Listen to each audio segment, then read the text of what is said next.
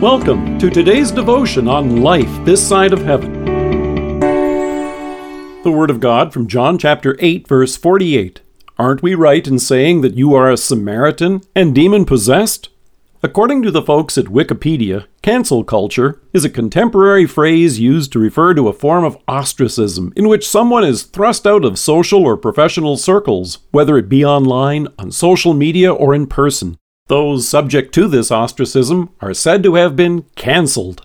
However, the practice of attempting to silence someone for saying something with which another disagrees goes back a long way. Jesus himself faced it regularly. On this occasion, here in John, Jesus was teaching in the temple. It was the Feast of the Tabernacles. He had declared himself to be the Son of God, the Messiah, and demonstrated this to be true by his miracles done in the Father's name. And he told the crowd, If you hold to my teaching, you are really my disciples. Then you will know the truth, and the truth will set you free. Jesus' enemies, wanting to shut him down, tried to discredit him with name calling. They asked, Aren't we right in saying that you are a Samaritan and demon possessed? As the old saying goes, sticks and stones may break my bones, but names will never hurt me. So, when their name calling didn't work, John tells us they picked up stones to stone him. As our eternal Savior, Jesus made it clear that he had come to bring eternal life through faith in him and the atonement he had come to accomplish. And with great joy he proclaimed, Truly, truly I say to you, if anyone keeps my word, he will never see death. His enemies, wanting to dismiss their need for faith and forgiveness, looked to Abraham and the mistaken thought that, like him, they had kept God's law. Jesus assured them that they really didn't know Abraham then, since Abraham looked forward to this day when God would send us a Savior. And now in their midst was God Himself in the flesh, who had come to fulfill all righteousness by living a perfect life in our place, and who would suffer and die for our sins, so that you and I could be declared righteous through faith. He told them, Your father Abraham rejoiced at the thought of seeing my day. He saw it and was glad. Hoping to dismiss this news, they sneered, You are not yet fifty years old, and you have seen Abraham? And then Jesus answered, Truly, truly I say to you, before Abraham was, I am. By this phrase, Jesus confirmed that not only had he seen Abraham, but that he was the one who spoke to Moses from the burning bush, using the very name by which he identified himself. In Genesis, when Moses asked who he was, he replied, I am who I am.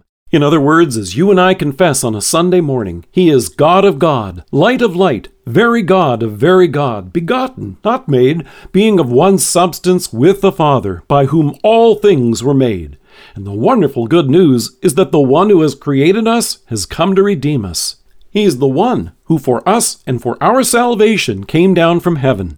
This was the message that they wanted to silence. This was the good news and the Savior they had wanted to cancel. When Peter and John confessed Jesus publicly on Pentecost, the leaders ordered them not to speak in his name, but they responded, We cannot help speaking about what we have seen and heard. And when others wanted to silence Paul's proclamation of the Savior who has taken away our sins on the cross, he held fast, saying, I am not ashamed of the gospel, because it is the power of God that brings salvation to everyone who believes. Here is good news that's too good to keep quiet. As Paul rejoiced in Colossians, we have a Savior who has forgiven us all our trespasses by canceling the record of debt that stood against us with its legal demands. This he set aside, nailing it to the cross. Now there is something we can rejoice has been canceled. Let us pray. Loving Savior, thank you for canceling the debt of my sins and for the opportunity to proclaim this good news. Amen. Dear friends, it's Father's Day on Sunday, and we invite you to check out the selection of free Father's Day e cards on our site. You can paste them into your text or email or post them on social media. Thank you for joining us if you are listening to us by podcast or on Alexa, we invite you to browse the resources that are available on our site at lifethissideofheaven.org. God bless you and have a great day.